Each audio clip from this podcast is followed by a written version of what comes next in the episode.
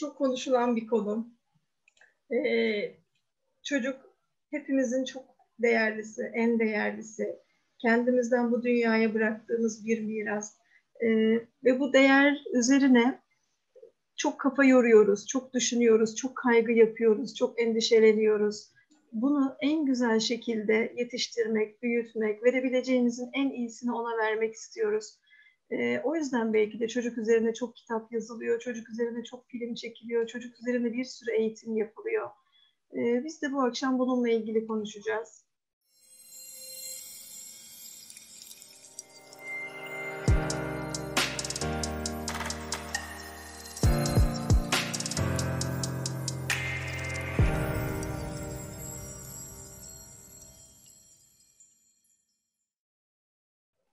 Evet, oyun dünyası ile ebeveyn çocuk ilişkisi üzerine konuşacağız bu akşam sizinle. E, bu konuda, bu konuya başlamadan önce e, hepimizin bilmesi gereken iki tane önemli konu var. Birisi yani çocuklarla iletişimimizi, ilişkimizi iyi hale getirmek için bileceğimiz iki tane önemli konu var. Bir tanesi bağlanma, bir diğeri de çocuklarımızın gelişim dönemi özellikleri. Oyun konusuna girmeden biz sizlerle bu iki konuyu çok derinlemesine olmadan ama neler bilmemiz gerektiği konusunda biraz incelemek istiyoruz açıkçası. bağlanma dediğimizde gerçekten aklımıza bir bağ gelsin. Bebek anne karnına düştüğü andan itibaren anneye göbek bağıyla bağlanıyor. burada biyolojik bir bağdan bahsediyoruz. Evet annenin kanından besleniyor. Annenin bütün e, duyguların, düşüncelerini bebek almış oluyor. E, sadece e, biyolojik bir bağ olmamış oluyor aslında bu. Biz bebeğe e, bütün aktarımlarımızı orada gerçekleştirmiş oluyoruz. Mesela bu bebeğe sahip olduğumuzla alakalı bir neşemiz, bir sevincimiz varsa bebeğe bunu aktarmış oluyoruz. Bununla alakalı bir kaygımız varsa bebeğe yine bunu aktarmış oluyoruz.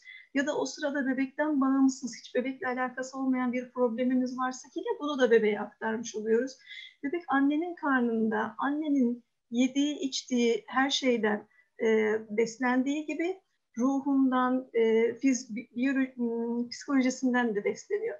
Ve bebek belli bir gelişim döneminden sonra dışarıdaki sesleri de algılıyor. Sadece bizden beslenmiyor, ruhumuzdan beslenmiyor, dışarıdaki dünyadan da aslında anne karnında beslenmiş oluyor. Ve dünyaya geldikten sonra biz e, oradan sonraki kısmı için aslında genelde hep kendimizi geliştirmeye çalışıyoruz. Dünyaya geldikten sonra da bu hızlı bir şekilde devam ediyor e, birincil bakım veren kimse, genelde anne oluyor bu. Eğer anne çalışıyorsa bakıcı oluyor ya da anneanne ya da e, babaanne, büyük anne oluyor. Birincil bakım veren kimse bebek onunla arasında e, bir bağ kuruyor ve o bağlanmanın şekline göre bundan sonraki bütün bağlanmalarını arkadaşlarıyla olan bağlanmasını, eşiyle olan bağlanmasını, partneriyle olan bağlanmasını, bütün bağlanmaların işte bu ilk kurduğu bağlanmaya göre ayarlıyor. Burada bağlanma stilleri devreye giriyor. Güvenli bağlanma yaptıysa çocuk, bundan sonraki ilişkilerinde de güvenli bağlanmayı deneyimlemeye devam ediyor. Ya da güvensiz bağlanma yaptıysa ki güvensiz bağlanmayı da biz e, üçe ayırıyoruz. Kaçınmalı bağlanma, kaygılı bağlanma ve düzensiz bağlanma dediğimiz yani hem kaçınmalı hem kaygılı bağlanmayı beraber götüren düzensiz bağlanma. Bundan sonraki bütün bağlanmalarında bu ilk kurduğu bağlanmayı tekrar tekrar deneyimlemeye devam ediyor çocuk. Evet Musa Hocam bize bağlanma stilleriyle ilgili neler söyleyeceksiniz? Evet hocam e, gayet harika iş yaptınız. Teşekkür ediyorum. E, bağlanmanın ne kadar önemli olduğundan e, ve bundan sonraki hayatımızı ne kadar etkilediğinden bahsetmiş oldunuz. Evet bağlanmaya değindi hocam. E, teşekkür ederim. Şimdi değerli dostlar e, çok küçük bebekler bilirsiniz kucaktan kucağa do ama biraz büyüdüklerinde böyle 8. aya geldiğinde bir şeyler değişmeye başlıyor ve yabancı kaygısı oluşmaya başlıyor. Bu durum gerçekleştiğinde bebek sadece yabancıların etrafında değil, önceden tanıştığı diğer insanların yanında da rahatsızlık duymaya başlayabilir, bunu hissedebilir. Böylece bebeğin büyük annesinin kucağında bile bazen durmak istememesi gibi sıkıntılı bir bunlara şahit olmuşsunuzdur. Evet, çoğu bebekler bu, tek, bu şekilde tepki vermeyebiliyor. Tümü aynı şekilde davranmıyor. Ancak bazılarının ebeveynleriyle aralarında güçlü bir bağ olmamış oluyor. Bu bağ güçlü bir şekilde oluşmuyor. Bazılarının ise pek fazla yabancı kaygısı olmuyor. O da ayrı bir durum. Yabancı durum deneyi diye bir deney yapılıyor. Orijinal bir deney. Ben size biraz bundan bahsetmiş olacağım. Burada gördüğünüz bir deney odası var değerli dostlar. Burada bir anne, bir çocuk ve yabancı birisi var. Bu ortam bunların anne ve çocuk yabancı birisinin daha önce bulunmadıkları bir ortam. Bebeği serbest bir şey ne yapacağını hiçbir şekilde müdahale etmeden odada bırakıyor. Maviyle çizdiğim e, şahıs ise bu da deneyin bir parçası olan bebeğin daha önce karşılaşmadığı, görmediği yabancı birisi. Evet, araştırma ilk olarak anne ve çocuk etkileşimine odaklanıyor. Sadece anne ve çocuk etkileşimi, yabancıyla olan veya başkalarıyla olan veya başka bakıcılarıyla olan etkileşimini burada deney ölçmüyor. Sadece anne ve çocuk ilişkisine odaklanmış oluyor. Evet, ikinci odaya baktığımızda deneyin belli bir yerinde anne odayı terk ediyor. Bunu da dikkatleri üzerine çekmeden yapıyor. Yani çocuğun yanına gidip işte hadi güle güle hoşça kal ben çıkıyorum birazdan döneceğim falan şeklinde demeden sessizce kalkıyor ve odayı terk ediyor. Böylece bebek yabancı var, kendisi var, anne odayı terk etmiş. Üçüncü resme baktığımızda belli bir süre sonra anne tekrar odaya geri dönüyor. Yine anne var, bebek var ve diğer yabancı var. Yani deneye ilk başladığımız aşamaya geri dönülmüş oluyor burada. Evet, bunu planladıklarında acaba araştırmacılar tam olarak neyi bulmayı umuyorlardı? Anne odada edip keşme, keşfedemeyeceğini, etraftakileri e, görüp, gözetleyip, keşfedip, keşfedemeyeceğini Evet ayağa kalkacak, yürüyecek, diğer oyuncaklarla mı oynayacak yoksa daha içine kapanık ve annelerinden ayrılamayan, annelerin eteklerine tutunan, annenin ayaklarına tutunan yani annelerine bağlı olacaklar? Araştırdıkları iki anne gittiğinde çocuk nasıl bir tepki verecek? Annesinin gittiğini fark ettiğinde çocuk ağlamaya mı başlayacak yoksa hiç umurunda olmadan oynamaya devam edecek? Anne odaya geri döndüğünde bu sefer geri dönen anneye bebek, çocuk nasıl bir tepki verecek? Döndüğüne sevinecek mi yoksa üzülecek mi? Yoksa onu tamamen görmezden mi gelecek? Hiç yokmuş gibi mi davranacak?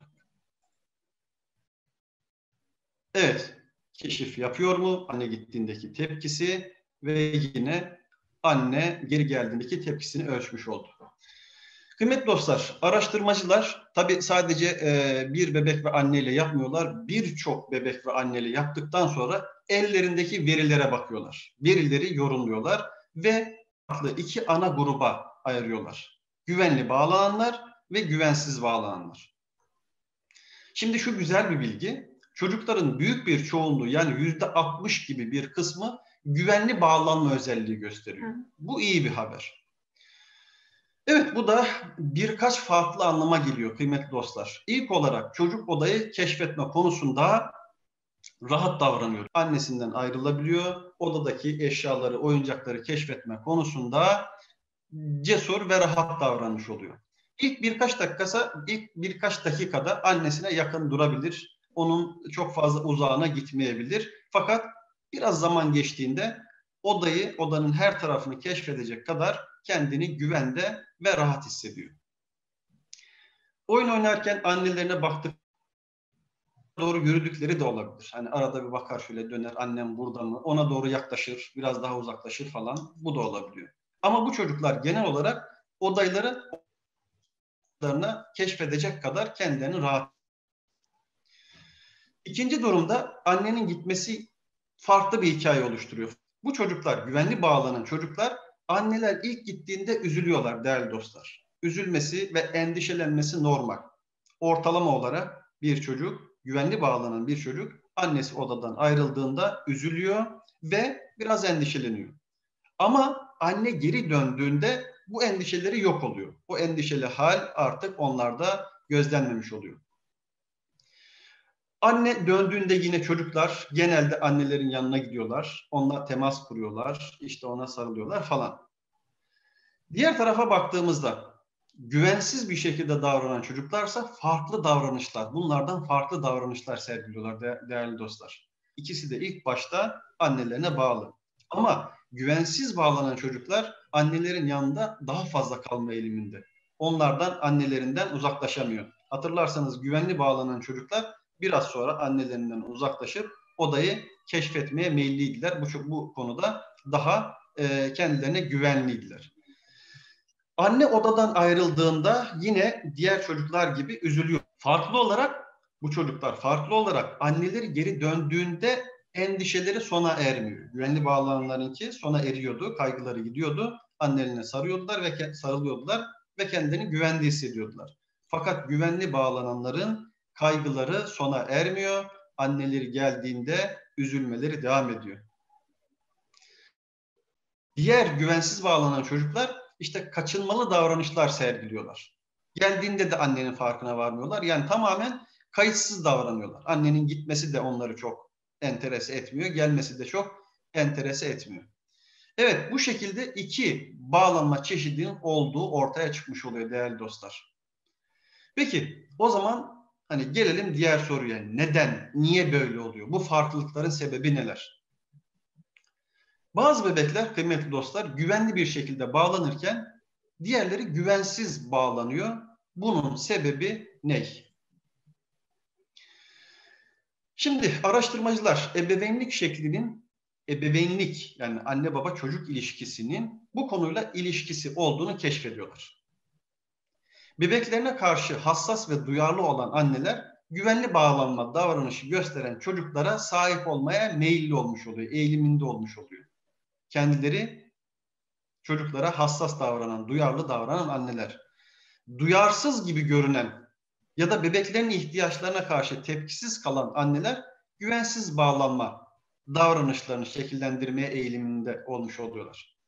Güvensiz bağlanan çocuklara baktığımızda çocuklar böyle ebeveynler çok uygunsuz davranışlar sergilediğini söylemek mümkün değil. Yani onlara şiddet gösteriyorlar, çocuk istismarı gösteriyorlar Böyle annelerden bahsetmiyoruz. Güvensiz bağlanan anne olmalarını sonuçlar gösteren anneler olduğunu söylemiyoruz.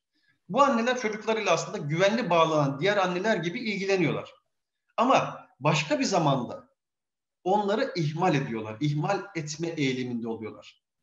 Mesela işte bir çocuk ebeveynin dikkatini çekmeye çalışıyor. Ona bir şeyler soruyor, bir şeyler danışıyor. Dikkatini çekmeye çalışıyor. Anne telefonuna bakıyor. Burada hani telefona bakmak kötü bir şeydir demiyoruz. Telefona bakmanın, telefonla ilgilenmenin, telefonda vakit geçirmek işte çocuğa çok zarar verir demek istemiyoruz. Buradaki asıl soru ne biliyor musunuz değerli dostlar? Telefon kadar süre boyunca bakıyorlar. Ve çocukları onların dikkatini çekmeye çalışırken bakmaya devam ediyorlar mı? Asıl önemli soru bu. Sorabileceğimiz bir soru da şu olabilir. Bunların herhangi biri cidden önem taşıyor mu? Yani telefonla bakması, ilgilenmesi, yakın davranması, ihtiyaçlarını gidermesi bu kadar önem taşıyor mu? Evet annesi odaya girdiğinde veya çıktığında çocuğunun üzgün olup olmaması gerçekten bu kadar fark oluşturuyor mu? İlginç bir şekilde kıymetli dostlar buna cevabımız evet. Çocukluk dönemin sonrasında da bunlar etkili oluyor. Bazı araştırmalar erken yaştaki bağlanma şekillerimizin gelecekteki yani yetişkin ilişkilerimizin de temellerini şekillendirdiğini gösteriyor. Orada da işte duygusal yakınlık ve samimiyet konularında nasıl davrandığımızı bu çocukluk yıllarındaki bağlanma etkiliyor değerli dostlar. Şuradan bakalım hemen. Çocukken güvenli bağlanan bireyler yetişkin olduklarında da bakıyorsunuz ki güvenli bağlanmaya ve ilişkilerinde güvenli bağlanabilmeye meyilli oluyorlar. Eşlerinin sevgisinden kuşku duymuyorlar, duymamaya eğilimli oluyorlar ve onların yanında kendilerini güvende ve huzurlu hissediyorlar değerli dostlar. Evet, çocukken güvensiz bağlanan bireylerse ilişkilerinde güvensiz ve kaygılı hissetmeye meyilli oluyorlar veya herhangi bir insana çok fazla bağlanmaktan kaçınabiliyorlar. bu konuda çelişebiliyorlar. Hatta bundan daha da ilginci var değerli dostlar.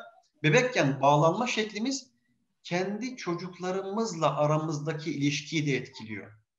Kendi güvenli bağlanmamız çocuklarımızla olan bağlanma şeklimizde veya güvensiz bağlanmamız çocuklarımızla olan bağlanma şeklimizde etkiliyorlar. Aslında hocam biz neyi öğrendiysek onu uyguluyoruz değil mi? Aynen, aynen. Bravo. Yani şunu diyebiliriz. Ailelerine güvensiz bağlanan bireyler aynı şekilde kendi çocuklarına da güvensiz bağlanma eğilimindeler. O zaman bir dakikanızı bunun ne anlama geldiğini düşünmeye çalışın. Çünkü değerli dostlar bu araştırma hayatınızın ilk yıllarında ebeveynlerinizle, ebeveynlerinizleyken ne derece huzurlu oluşumuzun yetişkinliğimiz boyunca sizi ne kadar etkileyip etkilemediğini görmüş oluyoruz değerli dostlar. Evet kısaca bağlanmayı bunlarla izah etmiş oldum. Umarım e, etmiştir. E, Hocam ben çok ilginç bir şey paylaşmak istiyorum burada sizinle. Danışanlarımızın tabii ki terapiye başladığımızda çocukluğumuza gidiyoruz, annemizle bağlanmalarımızı işliyoruz ya da birincil bakım veren kimse onunla bağlanmalarımıza bakıyoruz. Orada hocam gördüğümüz şu var. Biz annemizle bağlanma şeklimizi ya da işte birincil bakım veren kişilerle bağlanma şeklimizi kurabileceğimiz bir eş seçiyoruz kendimize. Aynı bağlanma şeklini devam ettirecek bir eş seçiyoruz. Bunun nasıl olduğunu hiçbirimiz anlamıyoruz. Çünkü bazılarımız diyor ki yani biz diyor görücü usulü evlendik, bilmiyorduk birbirimizi. Hani kendisi seçmemiş aslında. Ama e, nasıl bir dünya gidip ki... Gidip onu biz, buluyor değil mi yani? Evet, gidip onu buluyor hocam. Evet. Çocukken, şu da çok ilginç bir şekilde, çocukken kendisi şiddet mağduru olan, evlendiğinde o şiddeti gösteren birisiyle olmuş oluyor. Evet, evet. Veya çok daha ilginç, annesinden belki daha babasından daha fazla işte ne bileyim e, hani alkol konusunda mağdur olan çocuk yine alkole meyilli birisiyle evlenmiş oluyor. Kendini hı hı. gerçekleştiren kehanet gibi ve korktuğu başına evet. gelmiş oluyor gibi. Bu da ilginç bir e, durum. Ee, bir tane soru vardı siz anlatırken altta görmüştüm ben. Ee, sırası varken cevaplayabiliriz. Ee, güvensiz bağlanma olduysa bunun bir terapisi yok mu diye bir soru vardı e, var kazanılmış güvenli bağlanma yapabiliriz. Şöyle net söyleyeyim ben e, kıymetli dostlar. E, geçmişimiz şu andaki yaşam yaşam biçimimiz, tarzımız, e, kişiliğimiz, karakterimiz, davranışlarımızı mutlaka etkiliyor. Yani şu andaki yaptığımız her şeyin bir şekilde kodları geçmişten geliyor. Hatta bazı araştırmalar geçmiş derken bu kendi geçmişimiz değil. Yani soyumuzdan da geldiğini gösteren birçok araştırma var. Bu, bu bir bilgi. Bu bilgiyi cebimize koyalım. Diğer cebimize de şunu koyalım. Kimse geçmişine mahkum değil. Ben şöyle e, anlatıyorum bunu. Şimdi hamura şekil vermek, eğer şekil vermeyi biliyorsak çok kolay. İstediğimiz şekli verebiliriz bu konuda mahirsek. Hamur biraz daha katılaştığında artık şekil vermek zorlaşıyor. Ama şunu da biliyoruz biz.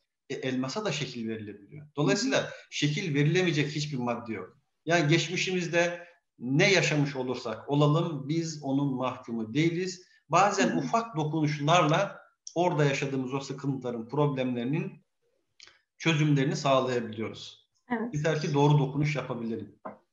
İnşallah.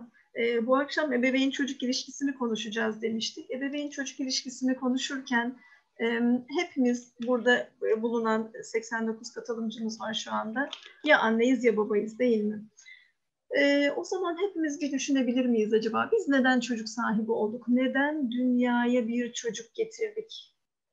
Burada bazı seçenekler var. Mesela aile olabilmek için, genetik sürekliliğimizi devam ettirmek için, e, güçlü olmak için. Mesela mal varlığı e, çok olan ailelerde bunu daha çok görüyoruz. Gücüne güç katmak için çocuk sahibi oluyor. O mal varlığını çocuklar devam ettirsin diye, o mal varlığı çocuklara kalsın diye. Proje çocuk yapmak isteriz. Belki kendi yapamadıklarımız vardır, hayallerimiz vardır, gerçekleştirmek istediğimiz hedeflerimiz vardır ama onları yapamamışızdır. Çocuklarımız üzerinden onları gerçekleştirmek isteriz. Benim yapamadığımı çocuğum yapsın diye çocuk yapmak isteriz. Kendini iyi hissetmek için e, bu dünyaya herhangi bir katkıda bulunmamışızdır. Katkıda bulunmak da insana kendini çok iyi hissettirir gerçekten. Çocuk yaparak bu dünyaya bir katkıda bulunmak istemiş olabiliriz E, kötü giden evliliklerde evliliği kurtarmak için de çocuk yapılıyor. Çocuktan sonra değişir, çocuktan sonra evine sahip çıkar, karısına değer verir ya da yuvasını tutar e, gibi anlayışla da çocuk sahibi olabiliriz. E, insan ölümlü bir varlıktır ama hep ölümsüzlüğü arzular. Çocuk yapmak da onun bir göstergesidir. Yani ben öldükten sonra bu dünyaya arkamdan bir şey bırakayım, benden bir parça bu dünyada kalsın diye de çocuk yapıyor olabiliriz. Yaşlandığımda bana baksın, yalnız yaşlanmayayım, bir tane evladım olsun, gidelim gelenim olsun, arayanım soranım olsun diye de çocuk yapmış olabiliriz. Bakalım chatten değişik cevaplar var mı? Evet, devamı sürsün diye. Çocukları çok sevdiğim için ve kendim böyle yetişmek istediğim için. Yedi numara arkamda hayırlı insanlar e, kalsın. Temel e, a, amel defterim açık kalsın diye. Aile olmak için ve güzel yetiştirip insanlığa faydalı olabilmesi için. Hı hı. Ama nasıl demiş. Eşimle ortak bir varlığımız olsun istediğimiz için. Evet, başka bir Allah razı olsun. Ee, bunu her seminerde söylemek çok önemliydi bence. Çünkü sürekli 0-6 yaş deniyor. Sonrası iş işten geçti oluyor gibi. Maalesef ümitsizliğe sebep oluyor. Bir şeyin mahkumu değildir. Güzel bir ifade. Teşekkürler. İyi ki söylemişiz o zaman. Bu sorunun cevabı bize neyi bildiriyor aslında?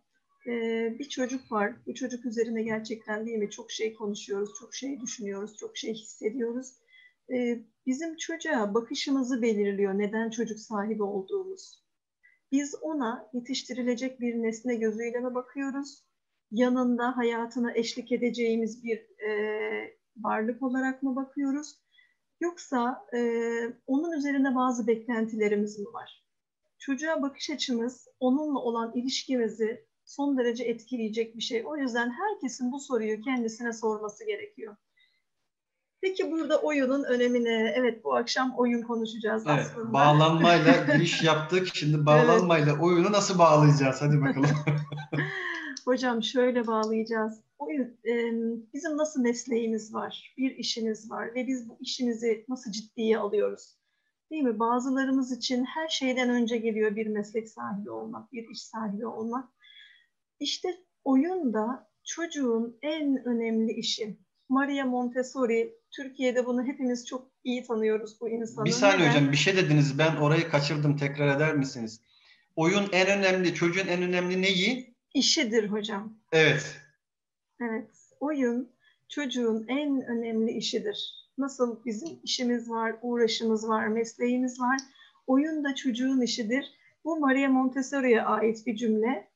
Ee, Montessori'ye Türkiye'de çocuğunu anaokuluna göndermiş herkes tanır. Nereden tanır? Biz anaokuluna çocuğumuzu verirken hep sorarız. Montessori eğitim sistemine göre mi eğitim veriyorsunuz diye. İçeriğini çoğumuz bazen biliriz, bazen bilmeyiz ama bunu nedense herkes sorar. İşte bunu Montessori söylemiş. Çocuğun en önemli işi oyundur demiş. Oyun çocuğun en önemli işi ise peki çocuğa ne katıyor acaba ya da neden çocuğun en önemli işi? Çünkü sayın katılımcılarımız çocuk bizim gibi kendini ifade etmeyi bilemez bizim gibi cümleler kuramaz, kendini anlatamaz, duygularını tanımlayamaz, tanımlasa bile onların e, ifade etme şeklini bilemez. Dili henüz o kadar gelişmemiştir. İşte oyun nedir? Çocuğun kendini ifade edebileceği bir alandır. Bize oyun yoluyla kendini anlatır, duygularını, düşüncelerini, kaygılarını, gerçekten kendini güvende mi hissediyor yoksa güvende hissetmiyor mu? Ya da oyun çocuğun öğrenme aracıdır oyun yoluyla her şeyi öğrenir. Hayata dair bilmesi gereken ne varsa, bundan sonra yaşayacağı hayatta kullanacağı bilgiler neyse onları da aslında hep oyun yoluyla öğrenir. Hayatın kendi... provasını yapar diyebilir miyiz evet, hocam? Evet, kesinlikle hayatın provasını yapar hocam. Antrenmanını yapar. Hı hı, hani, evet. hı, çok güzel söylediniz. Ve çocuk oyunda aslında en önemlisi kendini fark eder. Evet. Ben ben bu dünyada bir Kendini hacim keşfeder. kaplıyorum bir yer kaplıyorum. Ben burada varım. Onlara dokunarak, zıplayarak, atlayarak, boyayarak, dokunarak, ağzına götürerek, bir yere fırlatarak aslında yaptığı şey çocuğun kendi varlığını bu dünyada hissetmektir. Şimdi burada bir ev var. Bütün katılımcılarımız evet. görüyorlar. Hocam geçmeden önce oyun dedik. Ha, Biz Hı-hı. oyun diyoruz da çocuk için oyun mu o, o yaptığı faaliyet? Biz oyun diyoruz ona ama çocuğun kendi dünyasından baktığında o çocuğun dünyası yani zaten. Aslında Biz oyun hocam, diyoruz ona yani. o aslında ger- gerçekten evet. çocuğun dünyası. Ya evet. çocuğun e, içinde yaşadığı alan orası. Evet, çocuk ona oyun demiyor, ona biz oyun diyoruz. O çocuğun içinde yaşadığı dünya. E, şimdi beş duyu organımızdan, beş duyu organımızı biliyoruz hepimiz değil mi? Görme, dokunma, tatma, e, başka ne vardı? Konuşma. Ben de şimdi hepsini birlikte sayamadım. Uzmanlar diyorlar ki artık beş tane değil, sekiz tane. Hocam bir sonraki slayta da hemen bir bakabilir miyiz? Tekrar geriye döneceğiz. Şimdi bunlar artık 8 tane sayın katılımcılarımız. 5 tanesi çevreden gelen bilgiler, çevreden gelen algılama şekillerimiz bizim. 3 tanesi de bedenden gelen bilgiler, bedenden gelen algılama şekillerimiz. Vücut farkındalığı, hareket denge, organize olabilmek bunlar bizim içimizden geliyor. Bir önceki slayta tekrar geçelim hocam. Teşekkür ederim. Şimdi çocuk bir yaşına kadar beş çevreden gelen bütün uyaranları az önceki hocam bir yaşına kadar çevreden gelen bütün uyaranları alma üzerine kendini geliştirir. Duymaya çalışır, tatmaya çalışır, dokunmaya çalışır, sesler çıkarmaya çalışır. Beş duyu organını geliştirecek bilgileri beyin işlemlemeye başlar bir yaşına kadar. Bir yaşından itibaren artık hareket etmeye, vücudunu fark etmeye, bu hareketini planlamaya, elini kolunu bir yerlere uzatmaya, bir şeyler almaya, bir şeyler atmaya, yürümeye, koşmaya, dönmeye başlar. Yani içinden gelen de artık bedeninden gelen de algılar var. Mesela bir oyuncağı tuttuğunda elinin farkına varır. Oyuncağı tutup kaldırdığında gücünün farkına varır. E, yürürken herhangi bir eşikten geçip takılıp düştüğünde o eşiğe geldiğinde ayağını kaldırması gerektiğini öğrenir. Yani çocuk aslında düşerken de bir şeyler öğrenir. Bazı anne babalar biliyorum düştüğünde çocuğu döven niye düştün diye. Çocuk zaten düşmüş ağlıyor bir de anne babası vuruyor. Halbuki evet. çocuk düştüğünde de öğreniyor. Vücudunun hareketini planlamayı, dengesini korumayı, sağlamayı, ne kadar hızlı koşabiliyor, merdiven çıkabiliyor ama inebiliyor mu, tutunmadan çıkabiliyor, tutunmadan inebiliyor mu? Ee, ince motor becerileri, kaba motor becerilerinin hepsini çocuk 3 yaşına kadar öğrenmiş oluyor ve bunları bizim yaramazlık yapıyor dediğimiz şeyler de yapıyor. Mesela suyun için içerisindeki bardağın içerisindeki suyu yere dökerken bunu öğreniyor. Şimdi anneler diyorlar ki ama bizim gözümüzün içine baka baka yaptı. Evet ama çocuk bunu öğrenmek için yapıyor.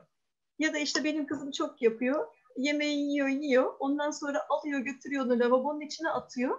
Burası çok güzel lavabonun içine attıktan sonra da gelen sesi dinliyor. İçeriden gelen sesi dinliyor. Çok orijinal. Çünkü ya, çocuk orijinal. aşağıdan lavabonun içinde ne olduğunu göremediği için bazen kabın içerisinde su varsa suyun içine düşüyor. Lup diye bir ses çıkıyor. Bazen de boş lavaboya düşüyor. Daha gürültülü bir ses çıkıyor ve çocuk onu dinliyor. Bakın o sırada o bile hocam sadece bir oyun değil yani. Biz ona evet. sadece oyun olarak bakıyoruz evet. da o bir şey evet. keşfediyor orada işte. Evet, evet. Ve biz çocuklarla oyun oynarken eğer öncesinde bunları bilirsek, yani çocuğumuzun sekiz duyusuyla şu anda bir şeyler öğrendiğini bilirsek, o oyun da bizim için sadece oyun olmaktan çıkıyor. Çocuğumuzu geliştirecek, onun hayatına artı bir şey daha katacak değerli bir şey haline geliyor bu oyun. Ve burada en önemlisi çocuğa ne kadar çok çeşitli, ne kadar çok zengin uyaran verirsek biz aslında onun hayatını her seferinde bir adım daha öğrenmelerini bir adım daha ileriye taşımış oluyoruz. Evet. Hocam vakit de ilerliyor. Yarım saati geride bıraktık. Hı hı. Şimdi e, bu uyaran meselesine baktığımızda Viskar testi e, yaptığımızda o farkı görüyoruz. Çocuk uyarana maruz kalmışsa, etrafında uyaran varsa zeka gelişimi bile o kadar daha çok. Evet. Evet. Evet. Peki her çocuk aynı mı hocam? Her çocuk aynı değil. Bazı çocuklar olan slayta geçebilir miyiz?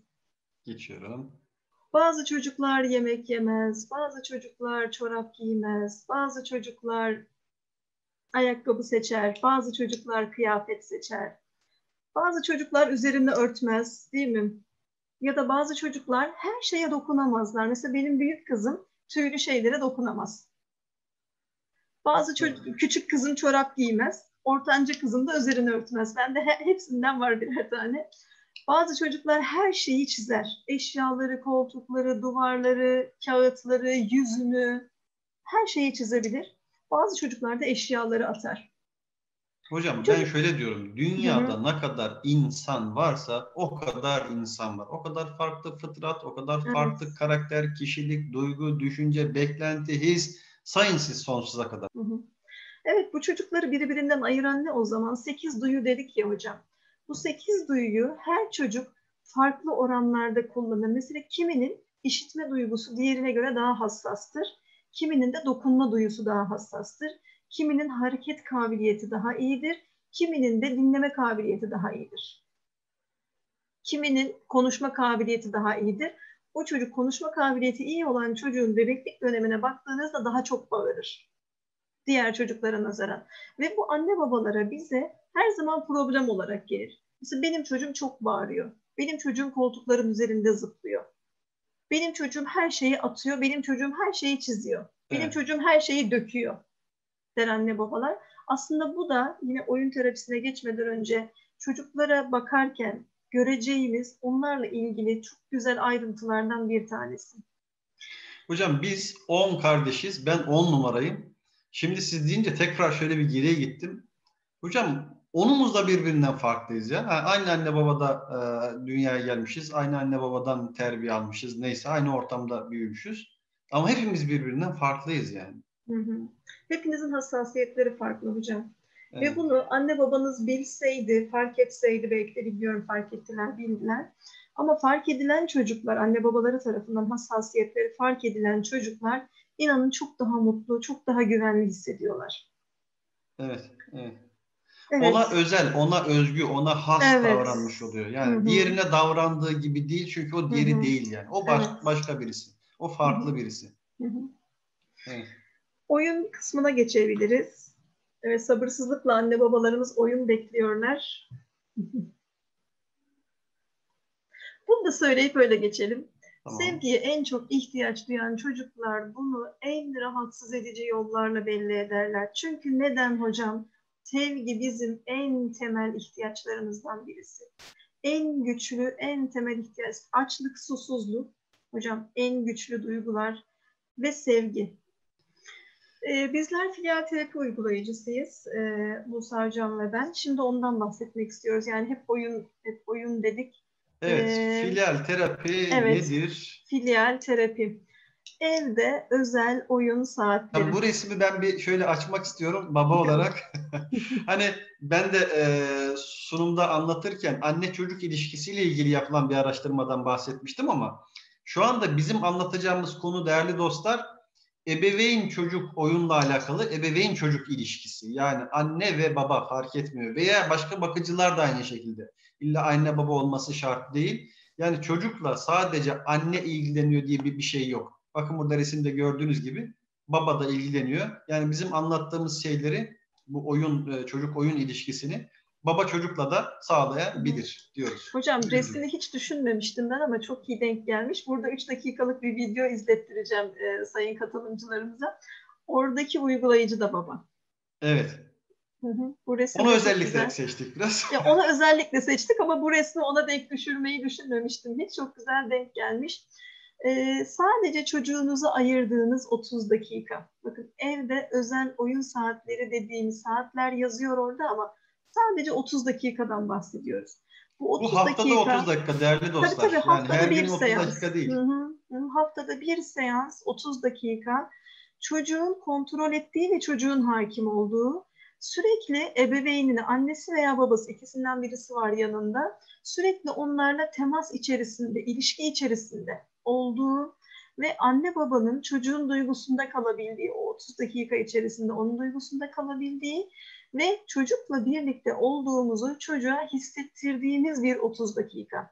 Hocam çok yoğun bilgi verdiniz aslında fark etmediniz siz ama ben burada fark ediyorum. Hocam tekrar şunu ben sizden istesem. Şimdi bu hani 30 dakika ben vurgu yaptım ya değerli dostlar 30 dakika her gün değil bakın haftada 30 dakika bile yeterli oluyor ki uyguladı, uygulayınca göreceksiniz gerçekten yetiyor ama altını çizdiniz bir şeylerin nasıl 30 dakika hangi nitelikteki evet. 30 dakika tane tane hocam bir daha alsak hocam hiçbir şeyde ilgilenmediğimiz, sadece çocukla ilgilendiğimiz, çocuğun an be an yaptığı şeyleri takip ediyoruz. Şimdi videoda göreceksiniz. Oradaki baba an be an çocuğu takip ediyor. Peki babanın çocuğu takip ettiğini çocuk nereden biliyor? Çünkü baba bunu an be an söylüyor. Şimdi onu aldın, onu oraya koydun, onu şöyle yaptın, onu taşıdın, onu getirdin, onu götürdün. Şimdi düşünelim kendimizi. An be an birinin bütün yaptığı davranışları bu şekilde aynaladığımızı düşünelim. O sırada aklımızdan başka bir şey geçer mi? Mümkün değil geçemez. Başka bir şey düşünemeyiz. Başka bir şeyin hesabını yapamayız. Başka bir şeyin kaygısını gidemeyiz. Ne duygusal ne düşünsel olarak Ona başka bir yere gidemeyiz. Evet. Evet. Çocuğun bütün yaptıklarını aynalamanın hem çocuğa faydası var hem bize faydası var. Çocuğa faydası şu an babam benimle birlikte diye düşünecek. Bize faydası biz çocuktan başka hiçbir şey düşünemeyeceğiz. Bu Peki videoyu o açalım. çok orijinal bir soru gelmiş hocam. Diyor ki 5-6 çocuklu bir anneyim ben. E, bunu nasıl ayarlayacağız yani? Kolay mı bu kadar vakit bulmak? 4 çocuklu bir e, anne olarak. Evet Buyurun ben hocam. ben bunu dört çocuklu bir anne olarak 7 yaşındaki kızım okula başladı bu sene. Ee, tahmin edebileceğiniz gibi biz henüz iki buçuk yıldır buradayız ve Almanya'da bir okula başladığı için hepimiz endişeliydik nasıl olacağıyla alakalı. Ve okula başladığı zamanlara denk geldi benim onunla filial uygulamam. Ee, çok keyifli, çok güzel bir uygulama geçirdik. 10 oturum yaptık. İki buçuk yaşında bir de kardeşi var. Okulla ilgili değildi ama onun kardeşiyle ilgili aralarında böyle kıskançlık problemleri vardı. Muhtemelen okulla ilgili yaşadığı kaygıyı küçük kardeşine yansıtmıştı. Biz onunla birlikte 10 oturumluk filial yaptık ve ben de en başında hiç tahmin etmedim bu kadar keyifli, bu kadar güzel sonuç alabileceğimiz bir uygulama olacağını ve sonuç muhteşemdi. Şu an kızımla iletişim anlamında hiçbir problemimiz yok. Gayet güzel. O bana anlatıyor, ben ona anlatıyorum. Derdimiz neyse, kaygılandığımız şey neyse ve birlikte konuşarak çözüyoruz. Evet. Bu e, filial terapi e, hangi yaş çocuklarıyla ilgili? 2 buradaki yaşından 12 yaşına kadar uygulanabiliyor. Evet. Ee, ama 10 yaşta kalması daha mantıklı. 11-12 artık oyun çağından çıkmış oluyor. 2 yaşla 10 yaş arası uyguluyoruz. Şu videoyu bir izleyelim mi Sayın Hocam? Ee, katılımcılarımızın aklında tam olarak filial nedir? Somut bir şey olsun, oluşsun. Tamam.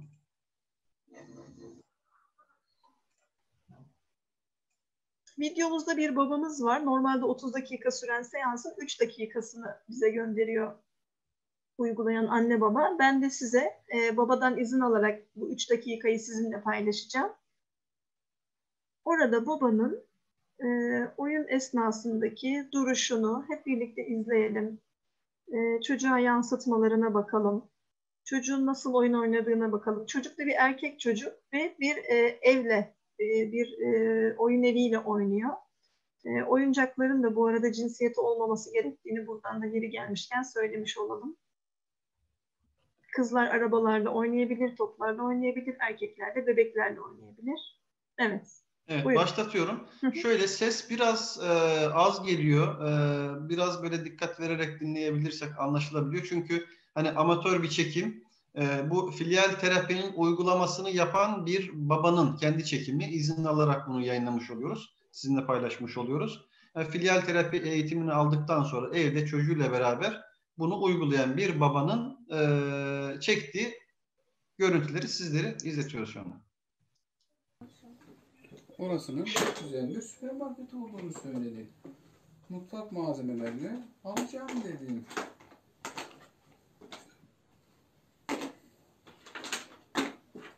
Ve malzemeleri dolduruyorsun.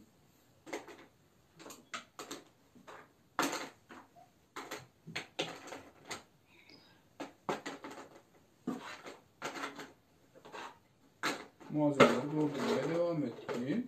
Ve çantayı kapatıyorsun. Orada bir şey mi yazıyordu? Orada bir şey yaz, yazmadığını merak ediyorsun. Sabah Sabah gelince indirim. Sabah gelenlere indirim yazısı yazdığını Kaç gördüm. TL? Kaç indirimmiş? 50 mi? 50 Yüzde 50 indirim. Yüzde elli indirim olduğunu söyledin. Şimdi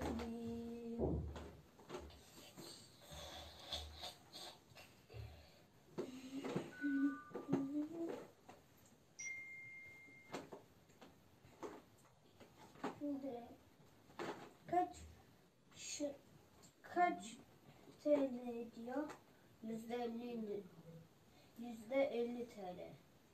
Aldıklarının kaç para ettiğini soruyorsun. Parasını ödüyorsun. Bay bay. Eşyalarını aldın, parasını ödedin ve oradan ayrılıyorsun. Ha, ah, döküldü. Eşyalarının döküldüğünü söyledin. Zaten. Zaten bunları yıkayacağını söyledin. Bunu yıkamayacağım. Onu yıkamayacağını söyledin. Mağazadan geldi. Azıcık pis olabilir. Mağazadan geldikleri için pis olabileceklerini düşünüyorsun. Bunu şuraya koyalım. Çantanı oraya koydun. Onları yıkıyorsun.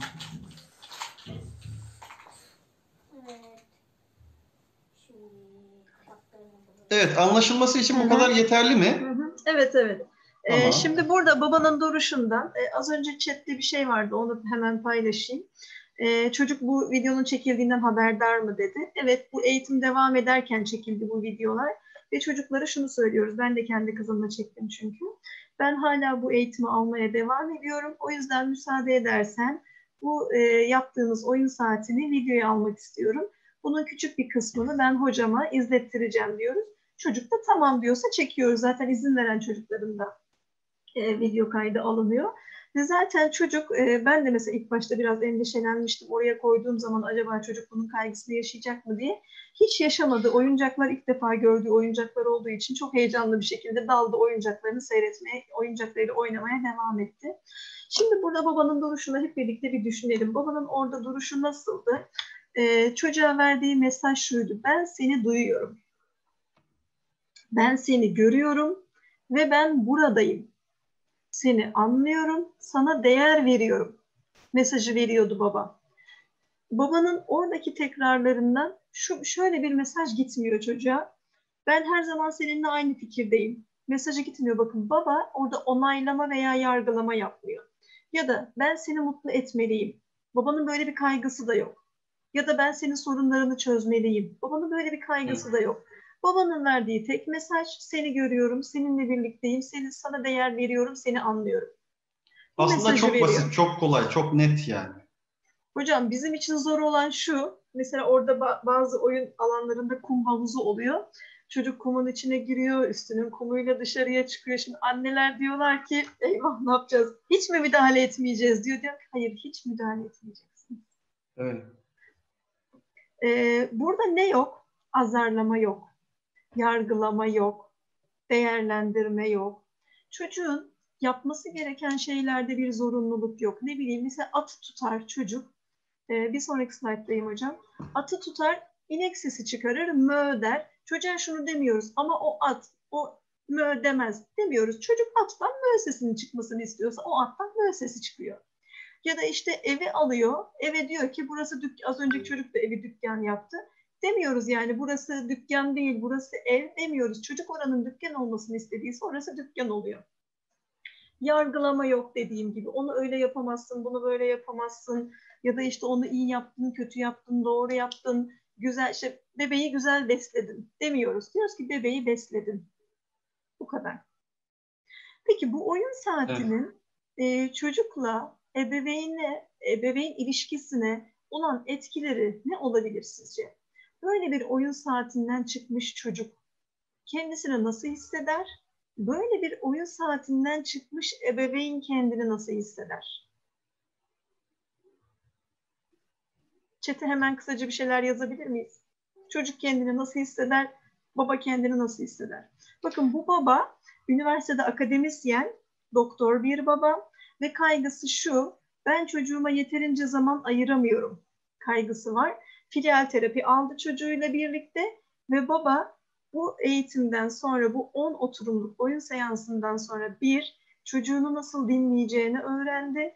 Çocuğunun duygusunda nasıl kalacağını öğrendi. Çocuğuyla nasıl daha güzel oyun oyun oynayabileceğini, çocuğun kontrolünde olan, çocuğun hakimiyetinde olan oyunu onunla birlikte nasıl yürüteceğini öğrendi. Ona nasıl eşlik edeceğini öğrendi. Ve ne oldu? Evet, doyuma ermiş hissetti kendisini. Evet. Hocam bir soru var. Şey yapalım Buyurun. mı? Soruyu okuyorum. Hı hı. Bir şey sorabilir miyim? Yansıtma yaparken ifadelerimizde duygu barındırmalı mı? Normalde davranışlarla süreçler e, yansıtmada duygusal jest, mimik ve ses tonlarından kaçınıyoruz. Burada aynı husus devam ediyor değil mi? Demiş. Duygu yansıtması şöyle yapıyoruz. Eğer çocuğun orada gözle görülür bir neşesi varsa, bir mutluluğu varsa, bir heyecanı varsa onu görmezden gelmiyoruz. Diyoruz ki şu an çok heyecanlandım. Bu seni çok mutlu etti. Şu an çok neşelisin. Zaten eğer biz onu doğru tahmin edememişsek, doğru yansıtma yapamamışsak çocuk geriye dönüp düzeltiyor. Hayır heyecanlanmadım, neşelendim diyor. Burada duygu zannedersem şeyi sormuş. Kendi duygumuz. Aa çok hayır, güzel hayır, olmuş. hayır, hı, hayır. Dedik ya hani e, kendi kendimizle alakalı hiçbir şey yansıtmıyoruz. Bunları Evet. zaten sayın katılımcılarımız bunları filial terapide çok detaylı bir şekilde hem deneyimliyoruz hem öğreniyoruz. Daha bunun bir sürü kuralı var. Oyun e, 30 Aşama aşama tek tek hepsini aktarmış tabii ki, olacağız. e, kuralları var. Burada gösterdiğimiz bizim şu 3 dakikalık videoda gösterdiğimiz kuralları burada biraz paylaştık. Ama öncesinde iki oturum, e, bir buçuk saatten üç saatlik iki oturum biz bunun e, eğitimini yapıyoruz. Yani anne babaya filial terapiyi nasıl gerçekleştirmeleri gerektiğinin hazırlığını orada yapıyoruz. 30 dakikanın öncesinde bir 3 saatlik hazırlık var yani. Evet. Şöyle e, ben tekrar edeyim hocamı. Şimdi bunun eğitimi e, kıymetli olsa normalde 10 haftalık bir eğitim. E, bir buçuk saatten iki seans yani üç seans, seans e, nasıl yapılacağını tarif etmiş, anlatmış oluyoruz. Daha sonraki haftalarda haftada bir bunun e, e, işleyişini, evde nasıl gittiğini tekrar Hocam oraya. anne baba Onların üzerinden tek tek kritik yapmış olacağız. Hı hı. Anne baba 3 dakikalık videolar çekiyor. Onu gruba getiriyorlar. Grup terapisine getiriyorlar ve biz orada hep birlikte onu izleyip annenin nasıl olduğunu, çocuğun nasıl olduğunu, bu terapinin nasıl devam ettiğini orada değerlendiriyoruz hep birlikte. Evet. Böyle bir oyun saatinden çıkmış çocuk kendisini nasıl hisseder? Böyle bir oyun saatinden çıkmış anne ya da baba kendisini nasıl hisseder? Ee, bir kere bizim e, birinci hedefimiz ebeveyn ile çocuk arasında bir köprü kurulması. İlk hedefimiz bu. Önce o köprüyü kurmak istiyoruz. Çünkü zaten bizim de çocukla aramızdaki o e, dedik ya hani bağlanma, bağ, onu o zamana kadar güvenli bir şekilde kuramadıysak ya da güvenli bir şekilde kurduk ama ilişkilerimizin her zaman daha iyi olmasını istiyorsak o köprüyü orada kurulmamış bir köprü varsa kuruyoruz, kurulmuş bir köprü varsa onu sağlamlaştırmış oluyoruz. Çocuk sevildiğini hisseder, anlaşıldığını hisseder bu oyun seansından sonra ve kendini güvende hisseder. Ben doğru yerdeyim der. Ben Evet. beni anlayan ve beni seven insanların yanındayım, doğru yerdeyim der ve cesur hisseder kendisini. Bundan sonraki ilişkilerine de aynı güvenle ve aynı cesaretle devam eder. Mesela ilişkilerinde dengeli olur diyor. Ben bunu çok önemsiyorum gerçekten. Eğer çocuk anne babasıyla kurduğu ilişkisinde kendini güvende hissediyorsa gerçekten ihtiyaçları tam anlamıyla orada doyurulmuşsa bundan sonraki ilişkilerinden böyle bir beklentisi olmayacak. Yani beni çok sevmesi lazım, beni hiç yalnız bırakmaması lazım, beni hep onaylaması lazım gibi bir beklentisi olmayacak. Yani güvenli ve dengeli ilişkiler kurmuş olacak. Öbür türlü ilişkiye bir beklentiyle girerse ya aşırı derecede bağlanmış olacak karşısındakine ve onun hükmü altına girecek. Belki de istemediğimiz bir, e, onaylamadığımız bir kişiyle bir ilişki yaşamış olacak. Kendi doğrusu kendi yanlışı olmayacak. Tamamen kaygılı, kaçınmalı bir ilişkinin içerisinde kendini Evet. yıpratıp duracak ömür boyunca. Ben şöyle tarif ediyorum hocam. Şimdi geçmişten kalan açlıklarımız oluyor. Doyurulmamış taraflarımız oluyor. İhtiyaç hissediyoruz ve o açlığımızı doyurmak için bin bir türlü çaba içine girebiliyoruz. İşte diyorum ki mesela benim suya ihtiyacım var, susadım ama işte kola içerek susuzluğumu bir nebze bir yere kadar tatmin ediyorum. Sonra hissediyorum evet ya bu bana iyi geldi bak ağzım hani e, kurumuştu, ıslandı falan. Ama bir süre geçtikten sonra bakıyorum ki asıl ihtiyacım olan bu değilmiş. Arayışa devam ediyorum. Ve hocam o türlü- kola sizin içinizi yakıyor. yani hiçbir türlü tatmin olmayacağım. Çünkü benim ihtiyacım olan şey su. Başka şeyle bu su ihtiyacını gideremem. O ihtiyaçları asıl ihtiyacı doyurmak lazım. Hocam sorular geliyor. Bu sorulara ben e, size yönlendireyim buradan. Buyurun. Demiş ki, hocam bu oyun her çocuk için uygun mudur? Bu oyundan hoşlanmayan çocuklar olabilir mi? Böyle bir durumda ne yapmalıyız? Neden hep yaptıklarımı söylüyorsun gibi cümleler gelebilir mi çocuklar tarafından? Gelebilir. Öyle bir videomuz da var ama onu almadım buraya. Ee, ilk oturumda bazı çocuklarımız büyük 9 yaş grubu çocuklarda karşımıza çıkmıştı bu. Neden dediklerimi tekrar ediyorsun. Tepindi, atladı, zıpladı çocuk. Ama biz dedim ya o 3 saat içerisinde ebeveyne öğretiyoruz. Filial terapiyi nasıl uygulayacağını ve karşılaştığı problemlerde neler yapacağını. O öğrendiği e, sınırlar içerisinde ebeveyn kalmaya devam ederse çocuk o sınırı da alması gerekiyor. Orada bizim hiç sınırımız yok değil. Bütün kontrol çocukta ama öncesinde biz o sınırları da ona söylüyoruz. Oyun alanında kalman gerekiyor. E, Kendine ya da bana zarar vermemen gerekiyor. İşte falan Evet. falan. Oradaki sınırları çocuğa söylüyoruz. Ee, ve o sınırlarda çocuğun kalması için tercihi yine kendisine bırakarak diyoruz ki istersen oyun saatini bitirmeyi tercih edebilirsin. İstersen de bu oyuncaklarla dilediğin gibi oynamayı tercih edebilirsin. Sen Hocam aslında diyoruz. e, gelen diğer sorulara da bakıyorum ben de. Hani Hı hı. kaygıları anlıyorum, kafada tam oturmamış olduğunu anlıyorum. Hı hı. Ama hani rahat olsunlar. Eğitimde Evet. Bu ve benzeri daha şu anda akıllarına gelmeyen de bir sürü sorularla alakalı Hı ne yapacaklarının tarifleri var. Hepsini tek tek biz anlatmış olacağız zaten. Ki zaten hocam böyle yapan çocuğun muhtemelen başka kaygısı vardır. O kaygıyı oyun seansında bu şekilde çıkarıyor. Biz onu o sınırları tekrar tekrar ona hatırlatarak aslında çocuğun diğer kaygısını bir anlamda çözmüş oluyoruz. Ona Evet. giden yolu bulmuş oluyoruz. Hocam toparlayalım yavaş yavaş soruları bitireyim ben. Demiş ki Hı hı. nasıl böyle geriden izleyebiliriz? Bunu nasıl başarabiliriz? evet en zor kısmı burası. Ee, Çünkü alışmışım ben şimdiye kadar hep böyle hani yardım etmeye, yönlendirmeye, tarif Evet. etmeye. Nasıl tutacağım ben kendimi diyor. İşte o da ebeveynin öğrenmesi gereken Evet. bir şey oluyor hocam. O da ebeveyn filial terapi içerisinde onu öğrenmiş oluyor. Çok orijinal bir soru daha var. Filial terapi yaparken kendi kendimize yapabilir miyiz? Uzman yardımıyla mi olmalı? Filial terapi eğitimi aldıktan sonra tabii ki kendi kendinize yapabilirsiniz. Zaten amaç o. Ee, anne babanın kendi çocuğunun kendi oyun terapisini kendi oyuncaklarıyla evinde yapabilmesi. Evet. Merhaba, bu terapi otizmli çocuklara da uygulanabilir mi? Nasıl katkı olabilir? Teşekkür ederim. Hı hı. O, e, çocuk konuşabiliyorsa uygulanabilir.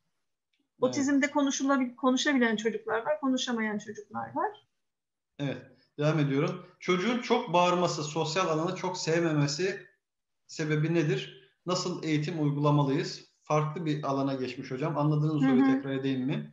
Ee, yani bu bu şeyin konusu değil aslında, bu slaytın konusu değil ama e, şöyle diyebilirim anlattıklarımız içerisinde bir parça var.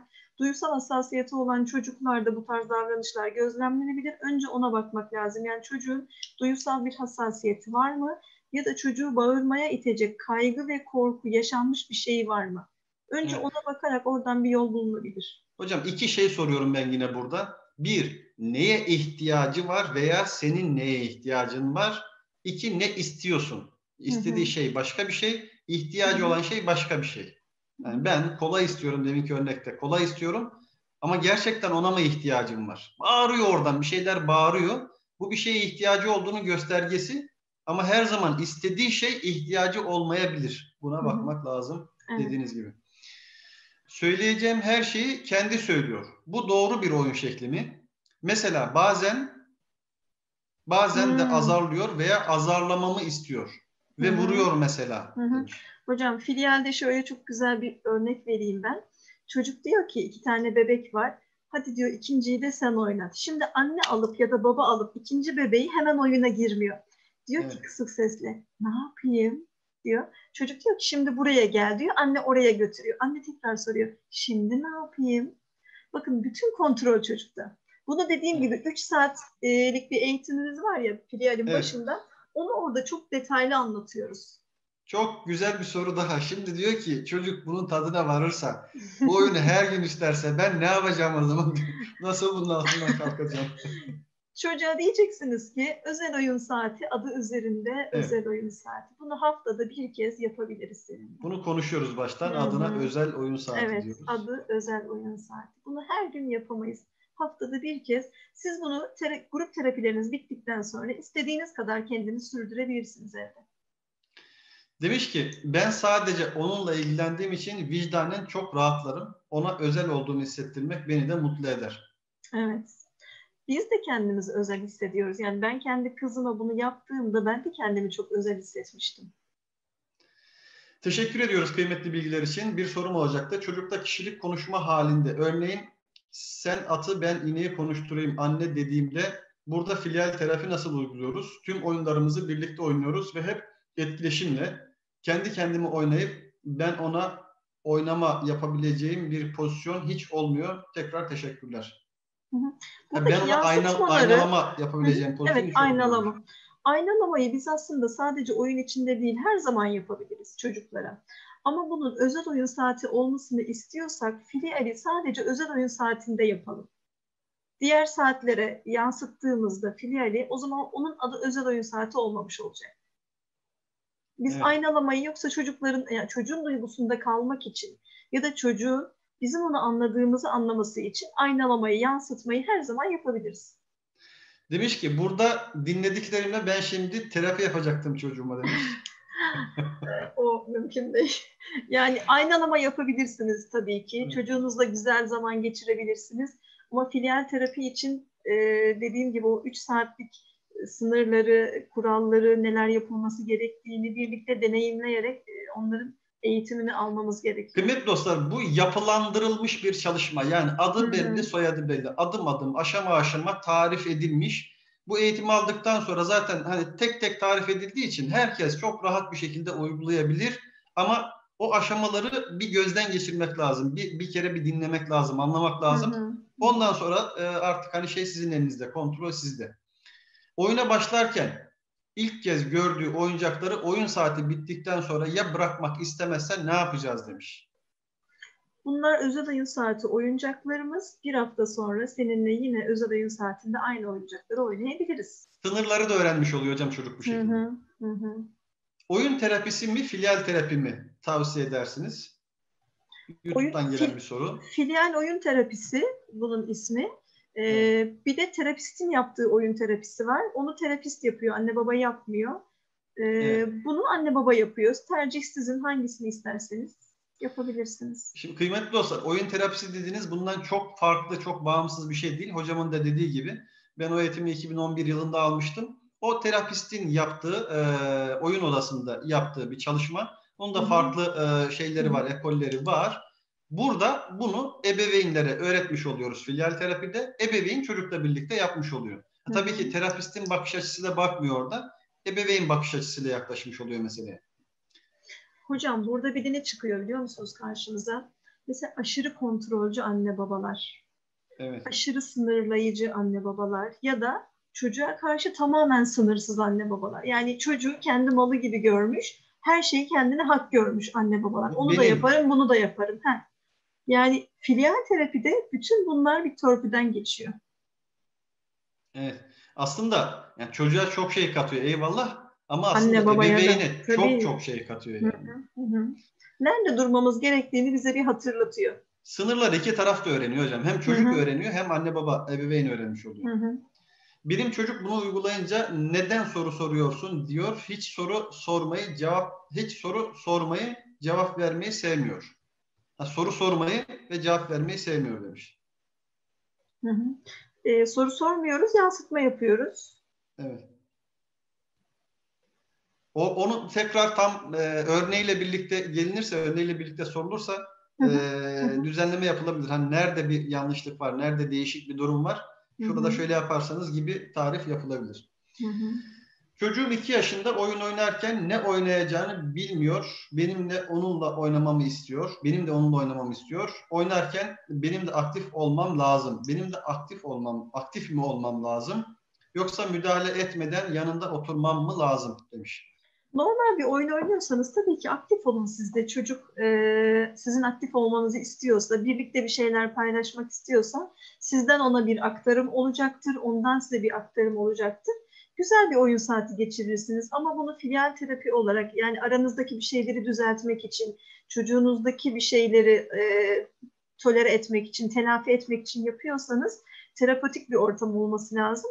O zaman da e, burada dediğim gibi filialde kontrolün ve hakimiyetin tamamen çocukta olduğu bir 30 dakikalık bir zaman ona ayırmamız gerekiyor. Yani diğerlerinden burayı ayırıyoruz. Buraya Tabii, özel oyun saati diyoruz. Hı hı. Diğerlerindeki ilişkilerinizle buradaki ilişki Hı hı. farklılaşmış oluyor. Yoksa her zaman aynı şekilde davranmak değil Evet. kastettiğimiz şey. Evet.